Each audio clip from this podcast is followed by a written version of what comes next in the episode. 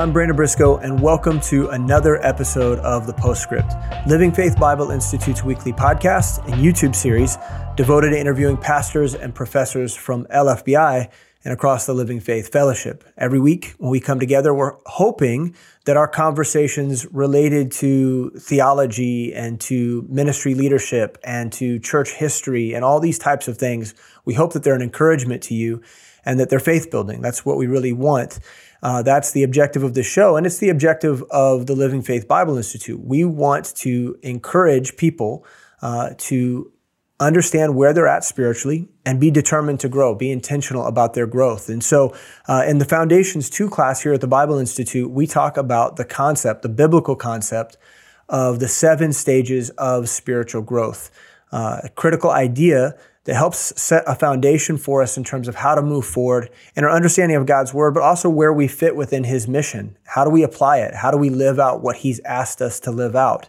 Uh, and so, with that, we are going to talk about the seven stages of spiritual growth uh, today on this episode. And for that conversation, I've invited a dear friend of mine in the Living Faith Fellowship, Pastor Jay Schug of Community Fellowship Baptist Church in Huntsville, Alabama where he has a, a thriving discipleship ministry and he has a church that lives and believes in these seven, seven stages of spiritual growth. And so, with that, I want to invite and welcome Pastor Jay Schug to the show. Welcome to the Postscript. I appreciate it, Brandon. It's great to be here. Man, dude, I'm I'm thankful for you. I'm thankful for our friendship. We haven't known each other very long, but man, yeah. uh, the the time that we've spent together has always been rich, and I'm I'm thankful for yeah. you, man. Yeah, you, same same here, man. It's it's great to have the fellowship, and uh, it's a great honor to be here. Well, uh, you uh, have a really good story that I think is different. It's unique. I want you to share a little bit with us about how you came to know Jesus, but then how you found yourself in the pastorate as well.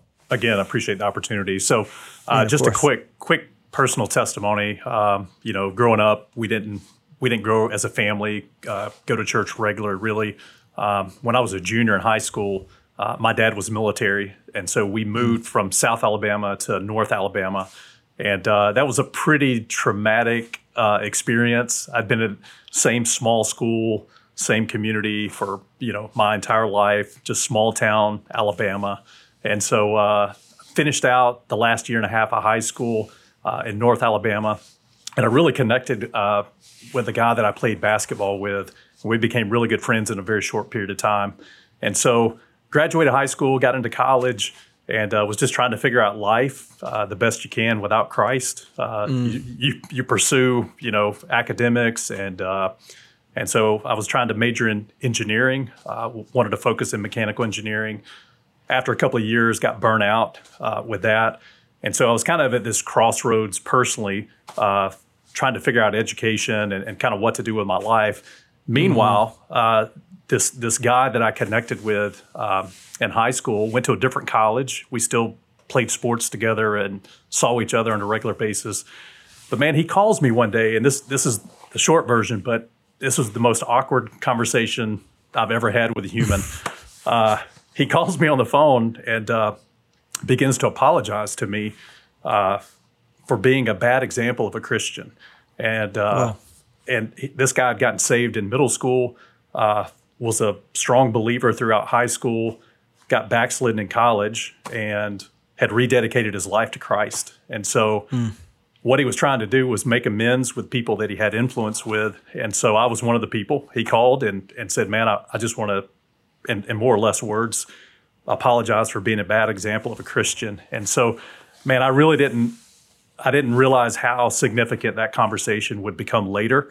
Um, and as a lost guy, I was like, "Hey, man, I'm not your judge. Your judge, you know." Right. Uh, we were kind of both doing the same thing in college, and I certainly, you know, man, I just couldn't understand where he was coming from. But God right. used God used that conversation uh, to begin to make me realize I had a need in my life, and so He began to pursue me, uh, invite me to church. Um, you know, invite me to activities, and I would, man, I'd blow him off. I, I would mm. find reasons not to respond because I knew, hey, this guy's trying to make me religious, and uh, right.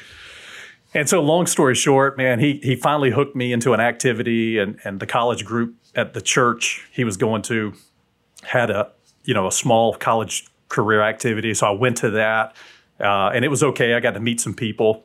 That night, on the drive home, he began asking the questions that I couldn't answer, and mm-hmm. and and specifically, hey Jay, if you if you died tonight, where would you spend eternity? And just personally, I believed at that point in my life, I was 21 years old. I believed that God was real. Uh, I even would say that I believed in a literal heaven and a literal hell. I would say that I even believed the story of Christ was historically true. And so mm-hmm. I had a, a, maybe an academic understanding of the history of Christ and I believed in the, the story of the resurrection. Mm-hmm. The, the missing piece for me was how that related to me personally. Right. And so, you know, he he began asking these questions and and I just couldn't answer honestly. I was like, well, I would like to think I'd go to heaven. I can't give you any reason why I have assurance of that. And so he asked permission to take his Bible and uh, show me what Christ had done for me and uh, walk me through the book of you know Romans, Romans Road as we call it.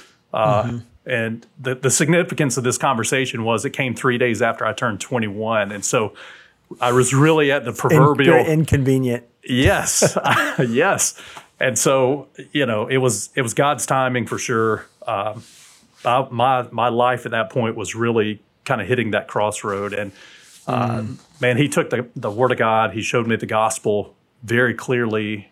He helped me recognize my sin personally, according to the Word of God, uh, and for me, that was the missing piece that that Christ died for our sin, but but specifically that means I'm a sinner, and mm-hmm. and I had to come to that realization that okay, because of my sin, I'm guilty before God, uh, and I need forgiveness for my sin personally.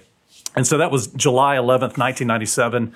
Uh, man, I, I, asked Christ to save me from my sin in His parents' living room, and wow, uh, praise God. And that began this whole new journey uh, and walk in my personal life. Uh, he was going to Decatur Baptist Church at the time, mm-hmm.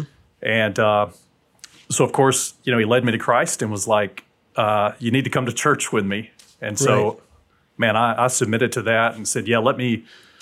Let me do that and started going to church with him. And he did a really good job of making sure I understood that salvation decision uh, biblically he did a really good job of following up with me. And then he led me to the very next step of baptism, took the Bible, taught me personally what baptism was scripturally, uh, mm-hmm. and then gave me the opportunity to submit to that uh, as part of the church, uh, you know, at Decatur Baptist. And so it was, it was, you know, maybe six weeks later, eight weeks later, I got baptized. Um, and then after that, someone in the church approached me about discipleship. And man, I had no clue what that meant. I, mm-hmm. I, I right. had I had absolutely no basis. But basically, the gentleman that that approached me said, "Well, look, I want to help you grow in your personal walk with Christ. I want to I want to teach you what it means to walk with Jesus Christ as a disciple of Christ." Uh, and I needed all the help I could get, um, mm-hmm. and and so I submitted to that and, and took the opportunity, and and God just absolutely train wrecked and transformed uh, my life over that next year and a half. And so, that's great. Yeah, it, it, it's just man, God's grace is sufficient, and uh, He's been really good to me. And so, I got connected at DBC. Uh, when I tell my story, it's like, man, I got saved, I got baptized, I got discipled. Uh, I began discipling other guys after I completed that. Uh, I got involved in our discipleship two process. And so everything was kind of laid out for me in order. And, uh, Man, and you just, just, kept saying yes each with each step. You just said yes, and absolutely. And I, I didn't know any better, you know. Right. Uh, and right. maybe to a, maybe to a fault. I don't know, but I just didn't know. I didn't know that no was an option. well, it's because it's probably not. That's right. It's not actually an option. That's um, right. I mean, you can, you know, we get a free will, but man, if you're going to follow the Lord, there's yeah. a lot of yes saying. And I so, and I and I knew what I'd been saved from, and man, I was right. so appreciative of God's grace in my life. And uh, so, yeah, I, I, wanted to, I wanted to follow the Lord no matter what. Yeah, that's wonderful. So, we're going to talk about the seven stages today, and as we do that, I, I think it's probably really easy for you to use your testimony to kind of unfold that. So maybe we can talk about your own growth, as well as the growth of other people in your church.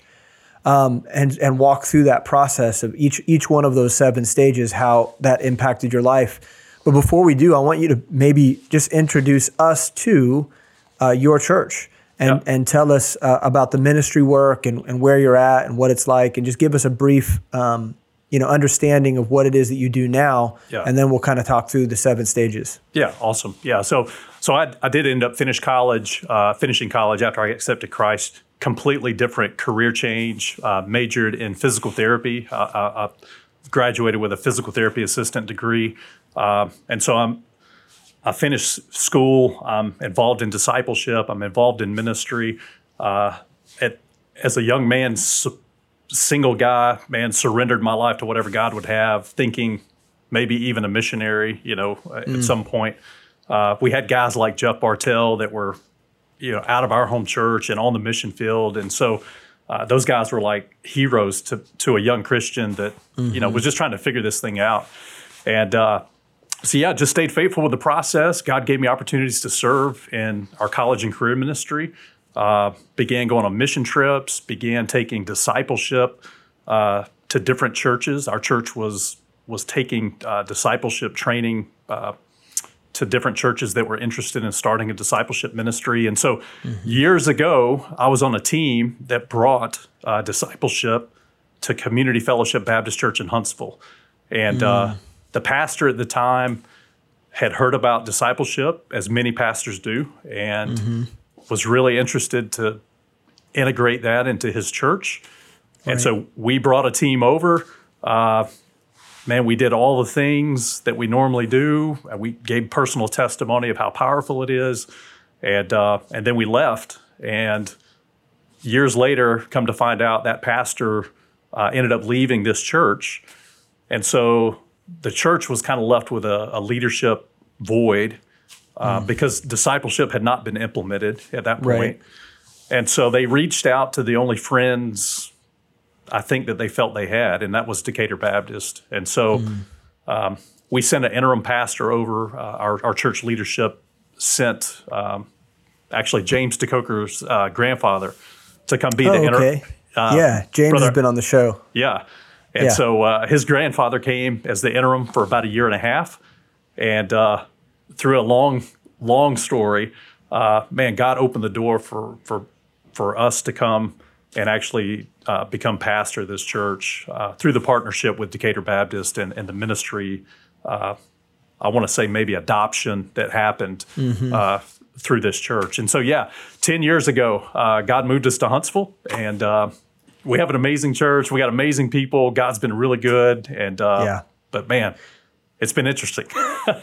Well, and because what ha- had to happen was, um, as the pastor, you had to make discipleship work because it's what you believed in. It's what you, it's all you knew.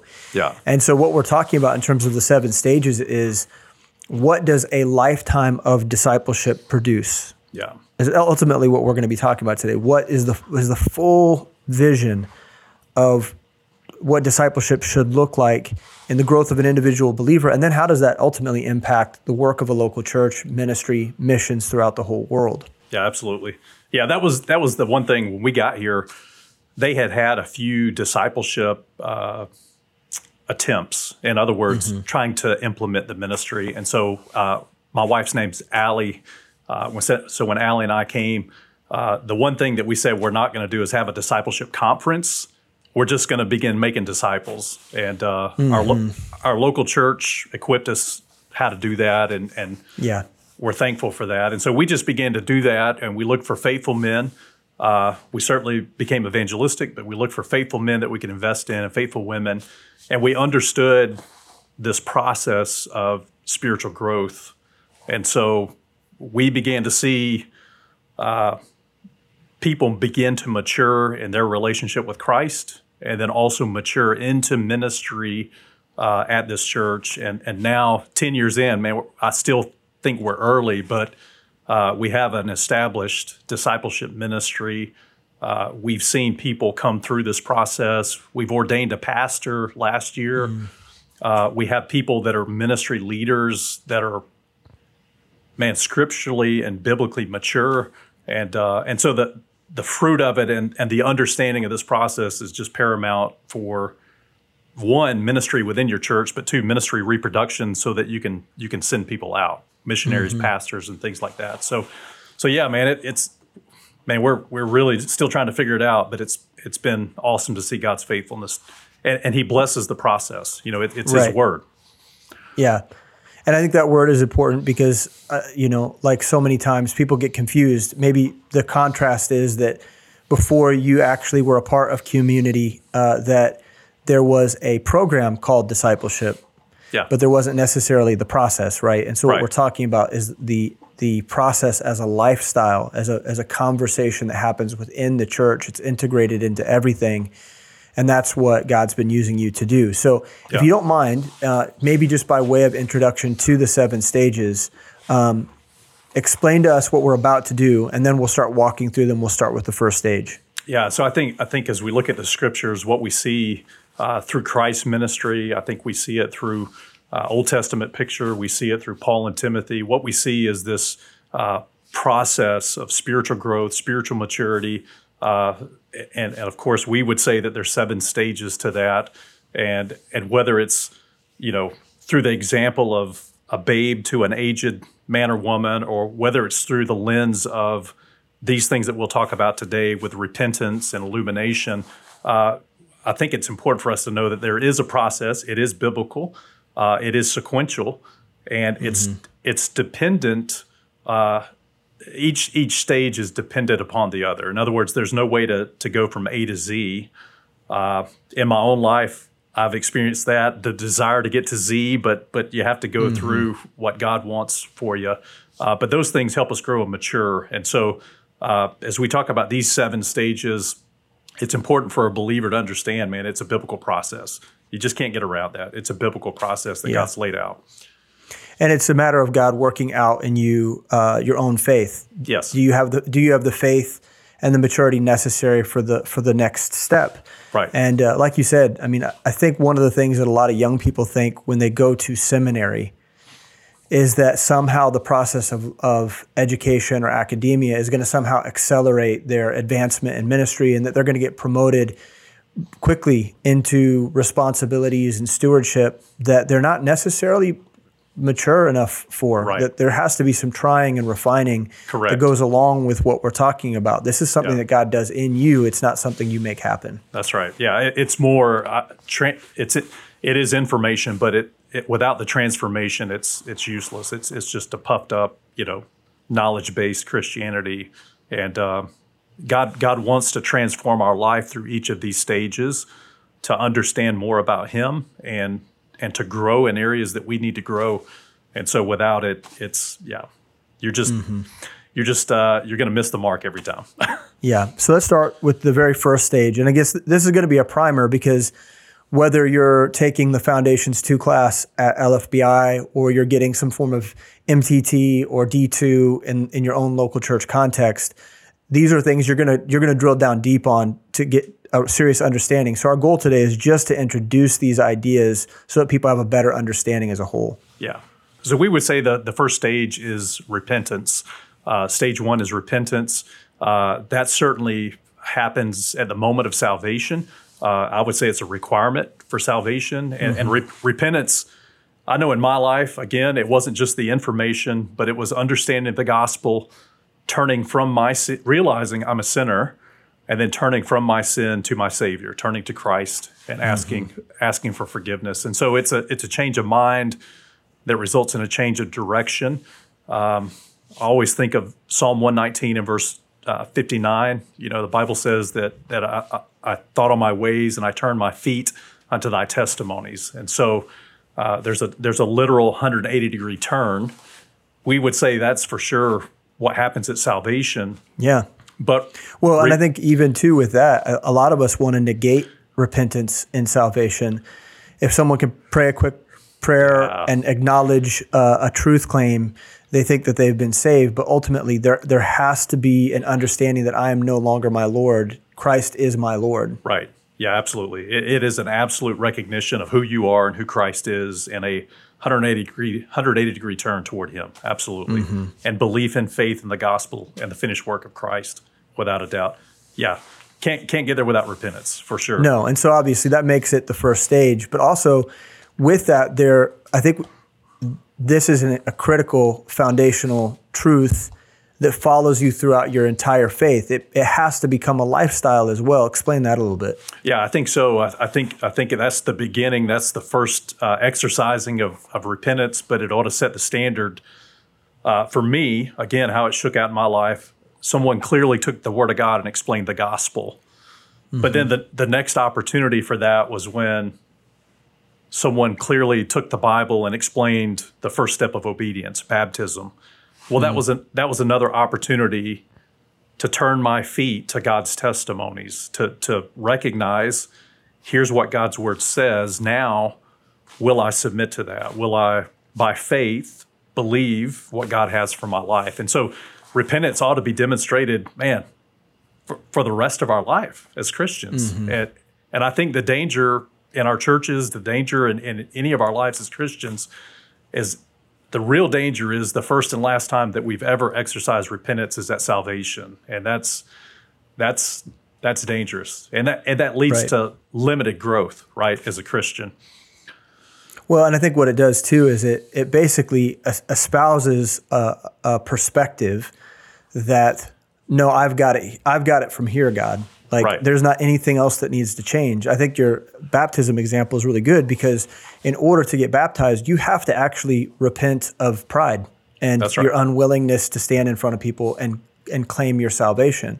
Absolutely. Which is which is, you know, uh, typical for almost anybody who accepts Christ. It's a it's a hurdle and there has to be a repenting that takes place in mm-hmm. order to mm-hmm. move forward in faith. And that just happens absolutely. over and over and over again. Yeah, absolutely. Yeah, and it was fearful for sure especially yeah. in a big church. You know, I'd never really been a consistent attender to any church, and so Decatur Baptist back then was big. I mean, for me, for right. a new Christian, it was huge. And so, man, let's get baptized in front of all these people, and it's like, ugh. But right here's what the Word of God says, and so I, have got to trust God, trust and obey. Mm-hmm. Yeah, yeah, for sure. And and we're sinners, and so you know, if our friendship with Christ, if our relationship with Christ is going to be right um, that part of that's contingent on our willingness to go to him and be like, "Hey, I know you know this already, right? but I messed up again, right? Right, yeah, and uh, and I need to be right with you, and so I'm just gonna I want to talk to you about it because ultimately I want you to set my feet in the right direction. Yeah, absolutely, absolutely. Yeah. So stage one, repentance, uh, man, that that sets us up for stage two. What's stage two? Uh, stage two is enlightenment and or illumination, and, and really, I think in a disciple's life, uh, I know again personal testimony uh, after receiving Christ and and trusting uh, Him for salvation. Man, God really begins to reveal who Christ is uh, in your life. You're illuminated to the fact that He is God. Uh, it's it's kind of the time of spiritual growth where it's like, man, you see God in everything, and mm-hmm for me, again, being right at a transitional time in college, I was praying about a career change and a field of study change. And, and, physical therapy at that time was very difficult to get in. And I prayed that God would, man, if it was His will to, you know, in His plan to, to let me into that. And uh, man, God opened a door that seemed impossible. He just proved over and over again uh, that He was God. And mm-hmm. for me, that that helped me to to really see His power, His grace. It it built a trust uh, into my life, uh, so that man, years later, well, I don't need those things. I can I can just trust what He says. But early on, you gotta you gotta know. Uh, that man, God works that out in your life, and so mm-hmm. that's really where it begins to illuminate that disciple's life uh, to who he is. Right, and uh, one of the things that we do a lot is we parallel these concepts alongside actual physical growth of a human being, right? Yeah. So if repentance represents birth and coming right. into uh, to, to to a new life, then this stage I think probably is best represented by that stage in which a, a one year old starts to walk and, a, yeah. and and between one, two, and three years old, the world just gets really big and exciting and everything you do yeah. is monumental and yeah. and everything brings you joy and everything has deep emotional value in your yes. life and and I think that that early stages into your toddlerhood are really similar to these stages uh, of the believer. Absolutely. Yeah. My wife, my wife also has an amazing testimony of, of that illumination thing. She had just gotten saved out of high school, went on a mission trip uh, to Mexico just really a short period of time after she had gotten saved. Uh, and in her heart, uh, there was a restaurant that she really wanted to eat at in Mexico. Mm-hmm. And she didn't verbalize it to anybody, you know, but in her heart, that's where she wanted to go eat lunch or dinner or whatever. And uh, so for her, as a new Christian, uh, of course, where did they end up going and eating? You know, they ate at the restaurant that that she desired in her heart, and for her, it was just like God's stamp, like, "Hey, I love you. Uh, I'm taking care of you. I'm proving myself to you." and uh, mm-hmm. it's just a neat testimony. I mean, it's a great time. And isn't that that's wonderful too? Because it's funny how God meets us where we're at. I mean, obviously right. that's kind of an immature prayer, but we yeah. our lives are full of that stuff. When we right. first start following Christ, yep. there's all these moments where it's like it's a little superstitious and it's a right. little bit silly, but God meets us where that's we're at, and He yep. speaks to us and He guides us despite all those things because He does want His word to be so exciting. For for me, when I showed up at the Kansas City Baptist Temple as a teenager I had been around legalism and mm. and an intense conservative, uh, you know, expectations from the church that I grew up in, and mm.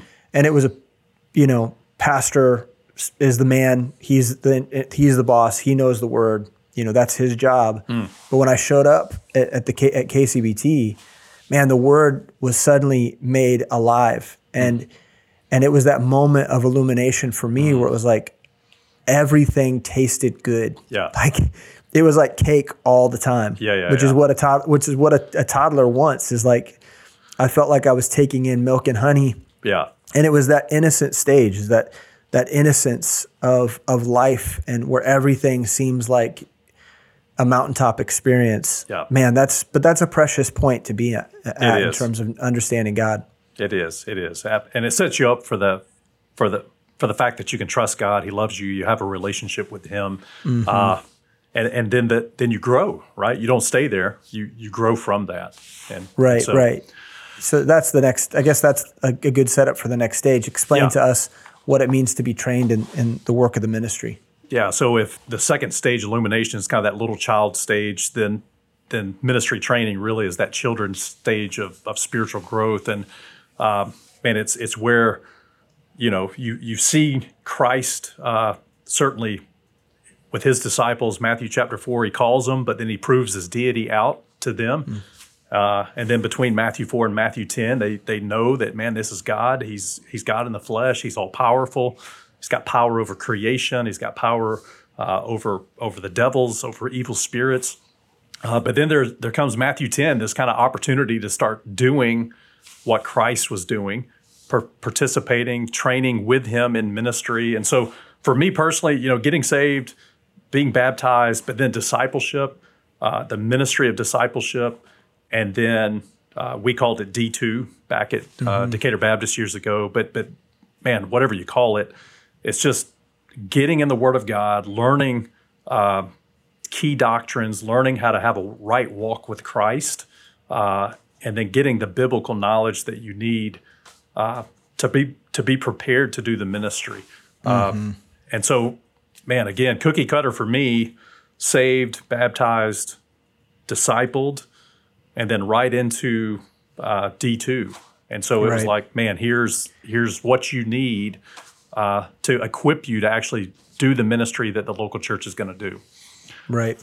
And I think, you know, one of the things that's really important about this to consider is that this is usually the point at which most churches kind of throw their hands in the air and they don't know what to do. And it's like the only thing left to do is is just kind of hope that the illumination stage will continue on throughout their life that they'll have these you know camp experience highs these warm fuzzy feelings during a worship set right and that their faith will remain that that won't grow grow tired um, the hope is that this person won't walk away from the faith despite the fact that we're not we're not actually training them and we're not putting them on a path of growth. And so I think th- this stage is really important, and it's often the, the part that people miss out on. Yeah, absolutely. It's not. Um, I think our our churches and our fellowship, um, not not pridefully at all, but I think we we understand like man, the, the ministry of discipleship and ministry equipping uh, is so biblical and so important and so necessary.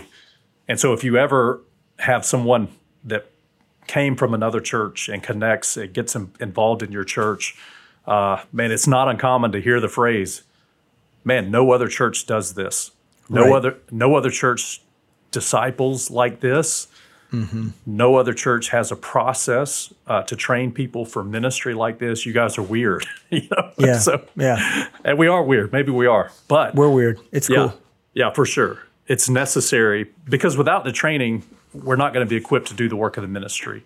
Right. Uh, and, and and so if if you don't have the training, you may do ministry. You may fall into error. You may have immature leaders, uh, carnal leaders. You're doing ministry in the flesh.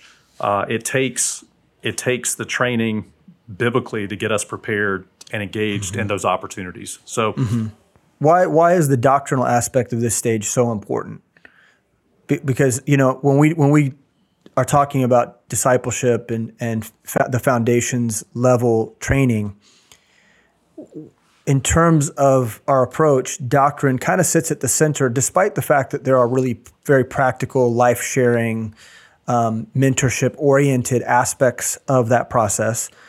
But doctrine is really, really important, and we take time to teach that. Why is that so important? Yeah, I think so. I think I think it's it's the pillar of your church in the sense that man, you you can't have a multiplicity of, of gospels being preached in your church. You can't have um, you know just differing views of things like eternal security or biblical authority. Mm-hmm. I mean, all of those things uh, have to be cemented uh, scripturally in a church. And so, um, yeah, to me, it's the foundation and the pillars. Uh, foundation is Christ, but the pillars of the church really would be the doctrine. And it, in order to do the work of the ministry biblically and correctly, those things have to be established. And so, mm-hmm. it's not reserved for you know the guy that's going to be the seminary grad. It's I think I think Pastor Jeff Bartell years ago framed his process of training instead of calling it like D2, which is what we called it for years, he called mm-hmm. it ministry tools and training.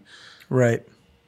And Jeff's a great guy, man, but he's, you know, he's so smart, he's simple, but he's like, man, this is the tools and the training you need to do ministry. And yeah. And it's based on a biblical authority. And so uh, doctrine's got to be that's why God gave us the Word of God. All Scripture is mm-hmm. given by inspiration of God is profitable for first doctrine.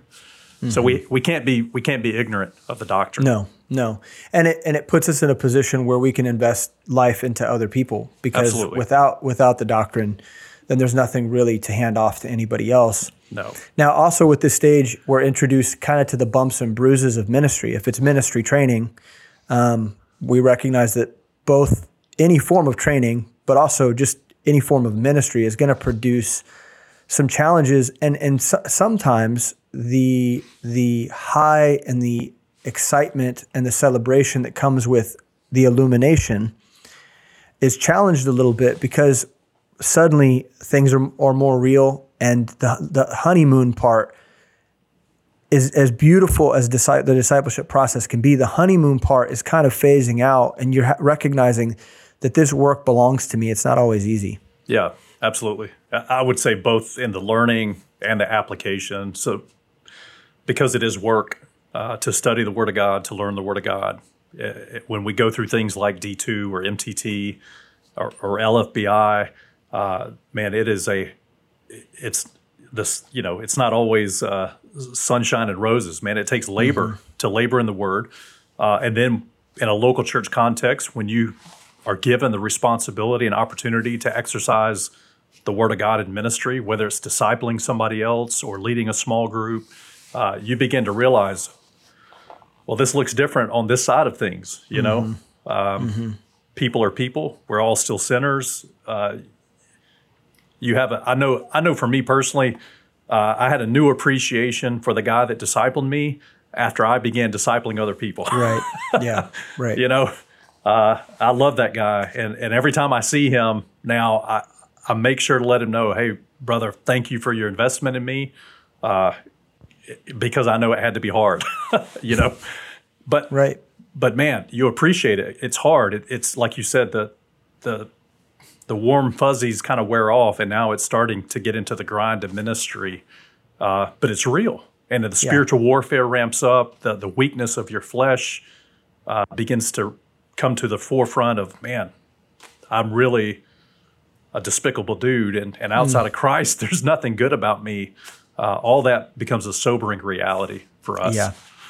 And I think uh, with that, with those experiences and with faithfulness at, at this level, at this point of ministry training where people are giving you tastes and experiences with handling the work of the ministry. Maybe maybe it's you've been discipled and now you're beginning to disciple. That's kind of the transition into this next phase. That's right. Uh, so maybe you can explain this this aspect a little bit to us, the leadership.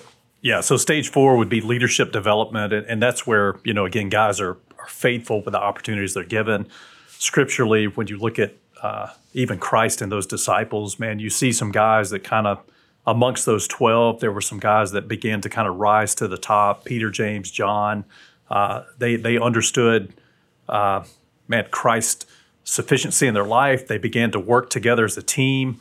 Um, they had to learn some lessons, even in leadership, that leadership's not just a position, but it's still servant leadership. Christ had to model mm-hmm. that for them. You know, John chapter 13, uh, the master still washed feet, uh, and so there's a there's a a spiritual maturity that that's continuing to happen. You you begin to get a handle on God's word. Uh, you know, First John tells us that that young men spiritually have overcome the wicked one.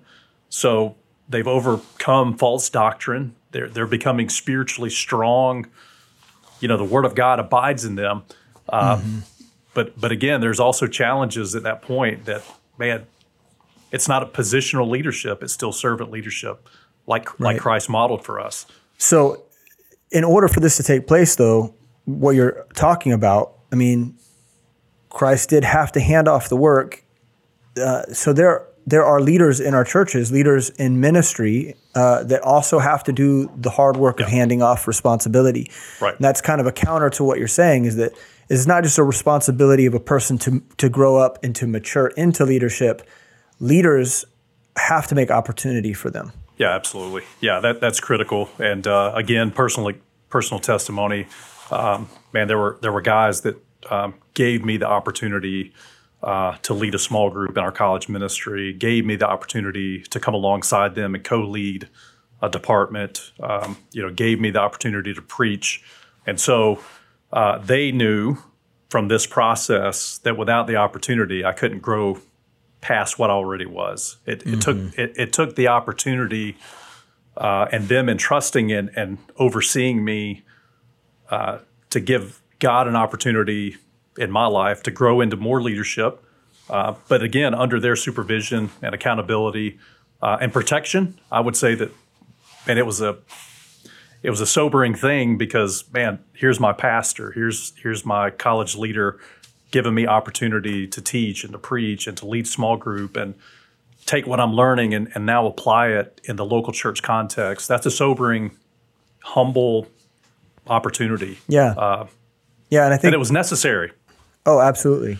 And and they have to let you both. They have to protect you Right. But they also have to let you experience those bumps and bruises, like we talked about earlier. That right. you know there has to there have to be moments of failure because there's co- there's coaching there, and yeah. so I think part of that is if you're gonna if you're at this stage of your spiritual growth, it's really really important for you to be open to constructive and critical feedback from your leadership.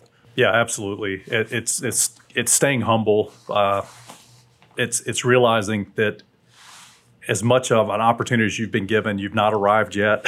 it's it's mm-hmm. you're still you're still learning, you're still growing, um, and and to receive instruction from your spiritual mentors, your pastors, your peers, um, and be humble. You know, uh, I remember some of us really felt like God was calling us to preach and to teach God's word, and so uh, our pastor would meet with us on Saturday mornings at like 6 a.m. and that was a great opportunity to develop in communicating God's word. And so we got to stand up and preach seven minute sermons. Mm. And our pastor said, if you can't say anything in seven minutes, you can't say anything in 47 minutes. Yeah, so, that's such a truth. That's a good truth. There's a lot of wisdom. And at the end oh, of yeah. that, at the end of that, you had to receive the criticism of how you butchered the scriptures or, or, yeah. or, or miss, you know, misdivided the scriptures. And so you had to be humble to receive that. Yeah. And even leading small group, leading a group of people – uh, man, here's what I'm teaching. Here's how I'm following up. Hey, here's what you need to do. You need to you need to do it a little different. Try this and this, and it's just being humble and learning from from those that have gone before you and have grown through mm-hmm. these stages.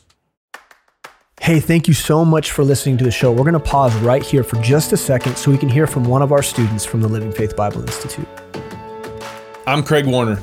I'm the kids pastor at First Baptist Church of New Philadelphia, Ohio, and a recent graduate of the Living Faith Bible Institute.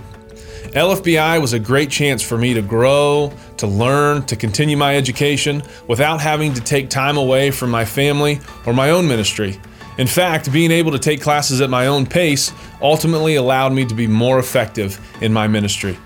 I can't tell you how invaluable it is for LFBI to be structured in such a way that you're encouraged to implement what you learn in ministry and not just sit on the information for yourself. It was a great experience to hear from a variety of instructors uh, from other ministries and parts of the country in tandem with serving my local church. Through LFBI, I received a library of resources that I'll be able to reference for the rest of my life. It was curated by the experience and the countless hours of study put in by the instructors. I can't tell you how grateful I am for all those that invested in and equipped me for the work of the Lord. In addition to the information and resources, I was able to develop relationships with so many of the students and the instructors that have impacted my life in the way that I view ministry.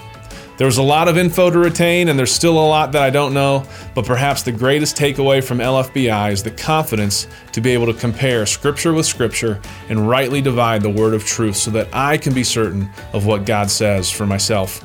This is an approach to the Bible that will stay with me for the rest of my life. So if anyone's interested in learning what God's Word has to say, I'd encourage you to sign up for the Living Faith Bible Institute. To enroll for classes, visit lfbi.org. To support LFBI, please visit lfbi.org/support. What you pointed out is really important too because again, you had to have a pastor that was aware of where you were at in your stage yeah. uh, and was willing to meet you there in order to not only uh, give you opportunity uh, to grow, but also to endear you to the leadership. Because yep. a lot of times, uh, Pastor Sam Miles, the uh, president of the school, he often refers to this stage as like the teenage years. You're entering that that kind of middle school time frame yeah. in your spiritual growth. And oftentimes, what happens for a middle schooler is that they begin to think that they know everything. Yeah. Like they've they've got better ideas than mom and dad do, and right and when they get those ideas rattling around in their brain and they can't bounce them off of the people that they love or actually respect, um, they become points of bitterness and frustration. Yeah. And people, this is this is a stage a lot of people either leave the church, yeah, uh, split churches, right, um, cause division in, in small ways. They gossip against the people that have invested in them. It's a, it's it's kind of a precarious stage of development. Yeah, it, it, it, really is. And I can remember all those thoughts that you just mentioned because I had them rattling around in my head. I think every, oh, yeah. every one of us do. Um, but then again, just being humble enough to realize, okay, I actually had this conversation this morning with, with one of our guys. The minute you think you've got it figured out, you you need to take note that you don't. That's the red flag. Mm-hmm. and yep. in ministry, it, you get the responsibility, you have the opportunity, uh, and God's using you. God begins using you uh, yeah, it, it's it's critical to stay humble and and teachable. I think I think that's the other thing is is just to stay teachable. Uh, mm-hmm. be- because with the little bit of experience that maybe you do have, man, uh, it's certainly not enough. God God's got to prove you even more uh, through that. Yep. Yeah, and a lot of guys get stuck here in their development because they're not willing to be humble. So God just like, okay, man, well, yep. let's hang out here and let's see if you can't figure this out, and yep. let's go. Ba- let's go back to stage one. That's and right. See if stage one actually still applies. That's right. Let's give you an opportunity to repent and see see what mm-hmm. you do mm-hmm. with it. Yeah. Yeah, for sure. Okay, next stage. What, what else do we got? All right. So stage five after leadership development is uh, reevaluation and separation. So mm-hmm. really, this is this is kind of the make or break level uh, for most Christians. If they if they get discipled and they're they're in ministry and they begin to grow as a leader, uh, Christ is going to bring them to a testing point, to a to a make or break kind of decision. Uh, and, and I think it I think it's just a trial of faith that we see in Scripture. John chapter six is a great example of that. You know, mm-hmm. Ministry was great until John six, and, and, and Christ gave the famous discourse. You know, eat my flesh, drink my blood, and and it was a hard saying. And even his disciples were like, "Man, what does this mean?" Uh, and he explains it obviously in the verses following that. And, and man, these are spiritual words.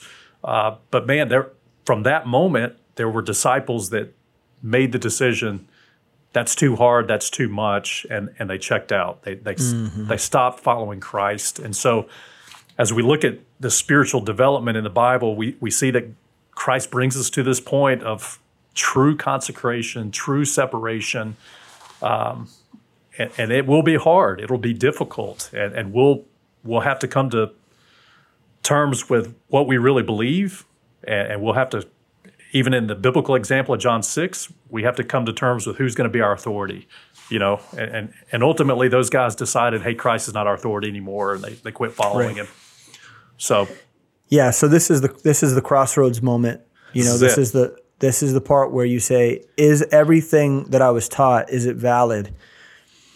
And if it is valid, then um, then I'm going to continue moving forward. But but this is also kind of a chicken exit moment too, where you can say, hey, this is more than I anticipated. Now the beautiful thing about Christ is that He lets us come back to the crossroads. Like that's right. He'll, you know, if we're not ready at this moment, it's I think about John Mark. Right. As being at that moment where right. where the mission got difficult, it was more than he anticipated. Yep. He had to go back to the basics and get retrained. But there came a moment where he was useful, and Paul That's was like, "Hey, call the man up. You yeah, know, he's I, I, need him. Yeah, right. Yeah, absolutely, absolutely. And I can remember in, in my own life, man. I, I, think again, just I think all of us can hopefully go back in our own heart and see our progression through each of these. Man, our church, uh, our church was kind of hitting some some bumpy spots in the road, and and I began to struggle personally with with leadership and with things, and you know, it, it it really was an issue of authority in my life personally. Mm-hmm. Uh, and again, thinking maybe I'm a little bigger than what I am. Uh, God used some of those things to just bring me to a point of, you know what, uh, I'm going to humble myself. I'm going to surrender even to hard sayings. Um, and I'm going to trust the Lord through this circumstance and through these difficulties. And, uh, and I just really have to come to terms with do I believe what this book says? Mm-hmm. And, and that was a, that was a tough spot in my life personally, but but God was faithful, and uh, and I'm thankful that He was gracious and letting me grow through that uh, yeah, in my own life. For sure. And I think you know we this topic comes up from time to time on the show, but but it's so prevalent right now. But this is where the deconstructionists get it wrong. Mm-hmm. Right? Like maybe they've had these experiences of growth and development in the church just enough to make them somewhat arrogant, you know, and and self-aware right? They're they're self aware. They they know a little bit about the word. They know a little bit about the objectives of the church, and they get to this place and they can't move forward. They stay stuck here, and they're reevaluating and they're reevaluating and they're reevaluating to the yeah. point where they actually recede back in terms of their faith and, yeah. and they, they get out completely and it's very hard to watch yeah it is yeah absolutely and, and that's a point where i've seen just friends uh, co-laborers in ministry uh, and that breaks your heart, especially when it's people personal to you. Uh, mm-hmm. Grow to a point, and then, man, the sayings get hard, the circumstances get difficult. It seems like everything's running off the rails, but man, God's still in control, and uh, yeah. and it's just it's just again going through that trial of faith. First Peter chapter one verse seven talks about the trial of your faith is is more precious than gold that that perisheth. You know, mm. and uh, and God's able to lead us through that. And and on the other side of that, man, there's more maturity and more opportunity and uh, more Christ likeness as we endure yeah. that. Yeah. So go ahead and walk us through the next stage then, because once you've decided, look, despite how hard this is, despite how you know aware I am of the cost uh, of leadership. I, I want more. Yeah. Christ, yeah. give me more. Um, yeah, absolutely. What yeah, does so that the, look like? So the sixth stage would be leadership participation, and uh, again, this would kind of be your elder, uh, maybe elder stage if you're relating it back to to maturity. Um, mm-hmm. But man, this is this is where uh, man our church leadership c- should come from. It should it should be uh, where biblical principles guide our decisions, and uh, it's an opportunity for for pastors, for deacons, for leaders in the church. Uh, it, it's the working out, I think, of the decisions that were made in level five or stage five. Mm. That man, you've you've trusted Christ, you've, you've endured a trial of your faith. Uh, you can be trusted with church ministry, pastoral leadership, things like that. Um, and and again, the, man, this is this is where you appreciate the body of Christ. Uh, you you want those opportunities to continue serving and growing, um, but there's still challenges associated with that. There's mm-hmm. there's people. There's there's competing uh, or comparing of ministries. And if you're carnal, man, this ministry looks different. Mine's better. Mine's bigger. Mine's smaller. Mine's worse. Uh, and even with churches, you know that can happen. Um, and so it's it's a, a, again a key point as you participate in lit- ministry. Biblical principles, biblical authority guides that, but we're called to love the brethren no matter what in this in this stage. And so, um, and, and, again, it, it's an opportunity now as a leader to create opportunities for up and coming leaders. When when you're mm-hmm. when you're in the op, in the position of leadership, having a biblical mindset that I can't do all of this myself. I shouldn't do all this myself. Um, mm-hmm. I need I need to bring people with me. I need to give them yeah. the opportunities that I had uh, that helped me grow and mature. Yeah. So yeah, you've got to recognize now you're in a position to offer what was afforded to you. That's right. And and so you've got to be humble enough to not. Uh, this is the tricky part of the stage because once you get here, you can start to love the limelight yeah. You right. can start to love the attention. You can uh, people start following you and they're yeah. looking to you for for input into their lives. They want your advice. They want your and so you can get addicted to that. You can get a taste for it. And then because of that, you don't want to share the burden. You don't right. want to share the load, and you're not willing to let other people come up and take your responsibilities because the, the problem is that you are identifying more as a leader in the church than as a follower of Jesus Christ. You've lost yeah. sight. Yeah, that's a good call. Your identity is in your position or your mm-hmm. your your job or your man. If you're a pastor and you're on staff, you're wrapped up in your identity in that instead of instead of a disciple of Christ, still a disciple of Christ. And so, uh, yeah, it it man, I, I'm so thankful. And again, you appreciate just like I said, I appreciated the guy that discipled me in D1. I appreciate the guys that were into college ministry that gave me opportunities. And I appreciate my pastor and allowing me to preach, spending time on Saturday mornings, um, mm. letting me, you know, muddy up the waters, so to speak, and, and seven minute sermons. And so on this side of it, I realize God used every one of those key things to, to grow me uh, and now I have the privilege of, man, by God's grace, being a pastor of a local church. Um, I need to make sure uh, those opportunities are afforded our people. Mm-hmm. Every those guys need opportunities to teach and to preach and to disciple and to lead ministry, and so um, it's in, it's important for their growth, just like it is. It was important for my growth. Yeah, for sure. And so maybe just tell us a little bit about like the eldership in your church and the, and the ways in which you've been able to give away ministry. Just give us some examples. Yeah, for sure. So uh, one of the guys that I had the privilege of discipling early on, his name's Cody. He's our uh, worship pastor now. Awesome uh, guy, by the way. I he is. shout out to Cody. He's a yeah, great guy. He is yeah. the real deal, man. And uh, but early on, uh, we had the privilege of spending a lot of time in discipleship personally with each other. He kind of got the the whole package, man. He got the D1 and the D2 kind of all at once because we just had the time. Mm-hmm. Uh, God worked out our schedule, but he was a guy that I could tell, man, this guy's proficient in God's word. Um, he needs to be teaching, you know? And mm-hmm. so we had a young adult uh, Bible study. I was teaching that. Uh, we were a small church when we when we got here 10 years ago. And so Uh, but it, there came a point where I was like, man, I don't need to be teaching this. This guy is proficient and he's got good stuff. Let, let's give him the opportunity. And uh, he began teaching uh, that young adult Bible study. And man, it just took off, you know, mm-hmm. Uh, and it helped him exercise out in his life everything that we've been talking about. He'd been through D1, he'd been through D2, but now he had the opportunity to work that out in the local church context. And so, man, he ministered the Word of God weekly. He had to feel the pressure of praying and preparing and studying and working a full time job and, and raising a family. And but man, God used every bit of that. And and again, uh, and I gave him opportunities to preach on Sunday morning, and he's a fantastic preacher. And, mm-hmm. and God and God began to work in his heart to surrender to the ministry as a as a pastor, you know, and, mm-hmm. and and it was something that early on I remember.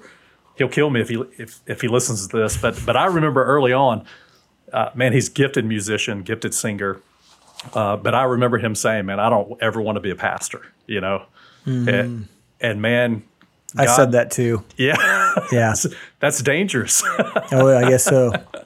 it's dangerous words, and man, God God's just crafted him like that. He's mm-hmm. built him like that. And uh, years later, he came to surrender to that and say, you know what? I know God's called me to this, and I want to, I want to continue growing, and I want to be ordained, and I, I desire this because God desires this for my life. And so mm-hmm. he's one example of, of many examples in our church where just the opportunities, just the the process of discipleship, ministry training, married with the opportunity in a local church context, uh, God's able to continue their growth uh, and then call them to even greater things in your local mm-hmm. church. And so yeah. I'm, I'm, very thankful yeah, for that, great. dude.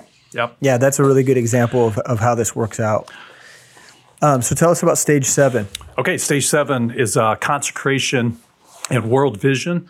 And so uh, this would be kind of that aged level of spiritual maturity. It, it's the point where you are addicted to the ministry, and mm. uh, the truth is you you can't do anything else. And uh, personally, I remember a conversation when God was working in my life through these things. I remember having a conversation back at Decatur, uh, back when Joe was the student pastor. Joe McKeag was the student mm. pastor, and I just began to share my heart with him, and it was like. Man, I, I really feel called into the ministry. I, I, feel like God's using me this way. Um, this is how I see God's grace working out in my life. What do I do?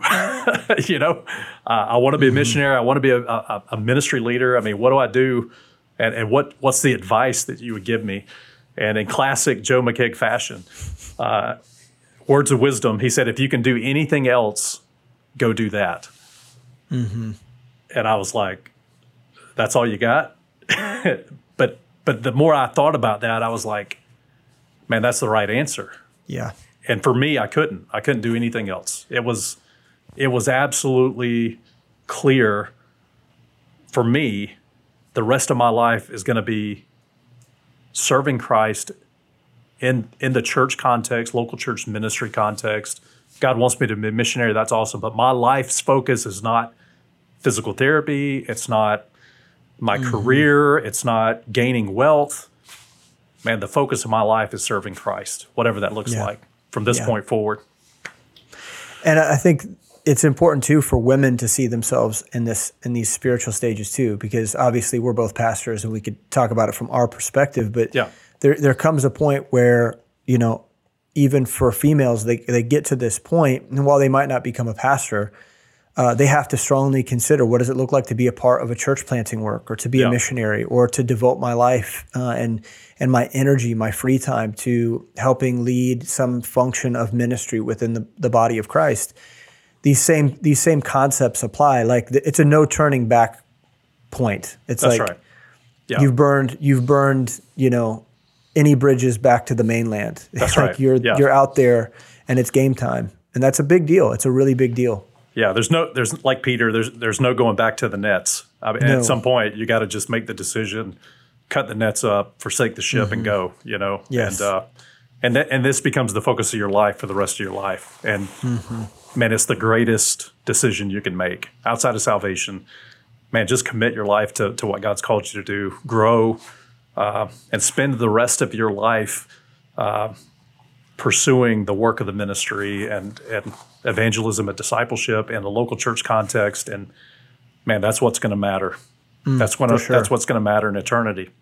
Yes. Yeah. And and ultimately what you're saying and, and what we want to express is that that when we follow this growth pattern for our life that's been set forward, what we're doing is we are choosing uh, to and we're ensuring that we will have a judgment seat that's yeah. that's worthwhile. There's fraudulent versions of this. There's a faux, like we talked about at the beginning. There's ways of circumventing and making a way and and creating the illusion of of spiritual maturity.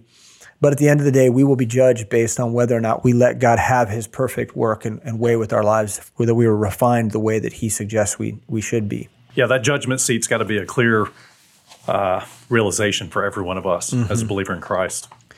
So when we're talking about uh, about community and we're talking about your church, tell give us how you've seen in the ten years of ministry that you've you've had there, where you know from the point of evangelism to, to today, right? The growth of your church and the, yeah. the generations of disciples that are being made. How are you seeing God work out this this idea of the seven stages in your church body?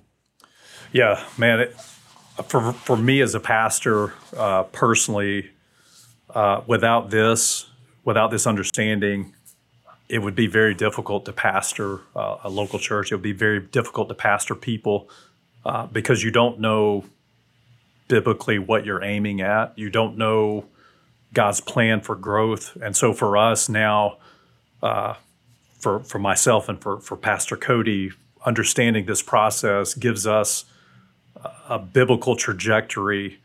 Everything that we do in ministry points us down this road of ministry maturity and leadership development.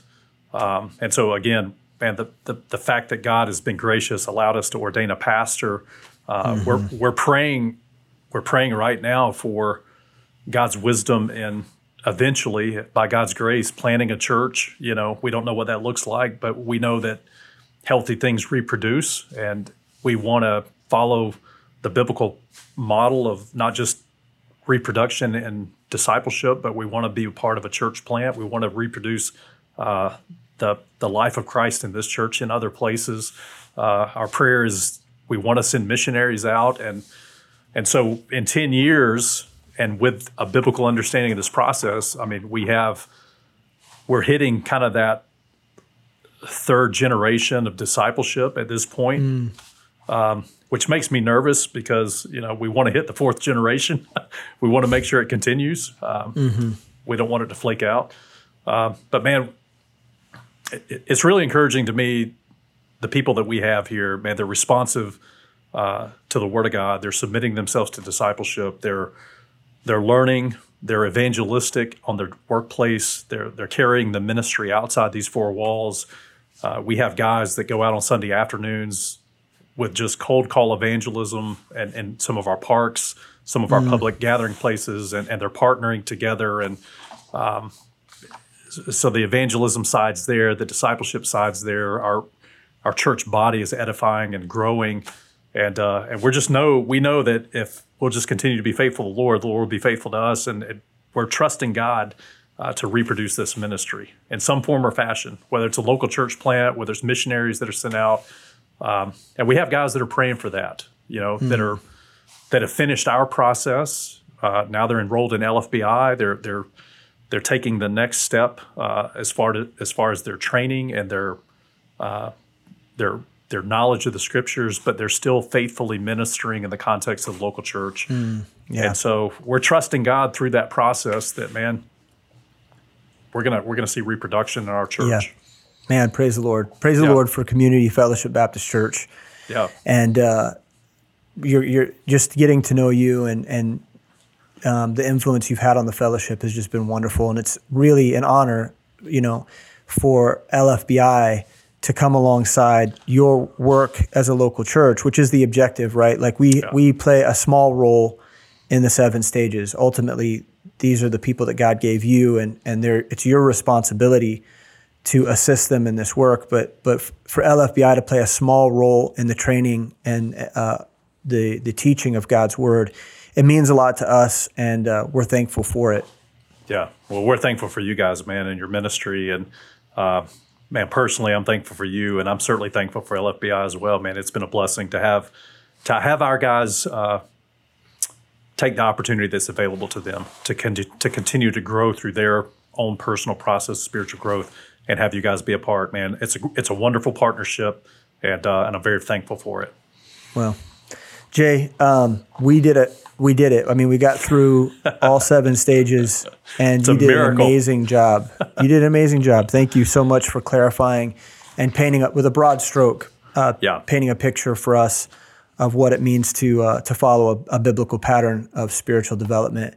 But uh, we love you. We're praying for your church, and we're thankful for the time that you spent with us today, Jay. Amen. Well, I, I appreciate the time too, man. It was great.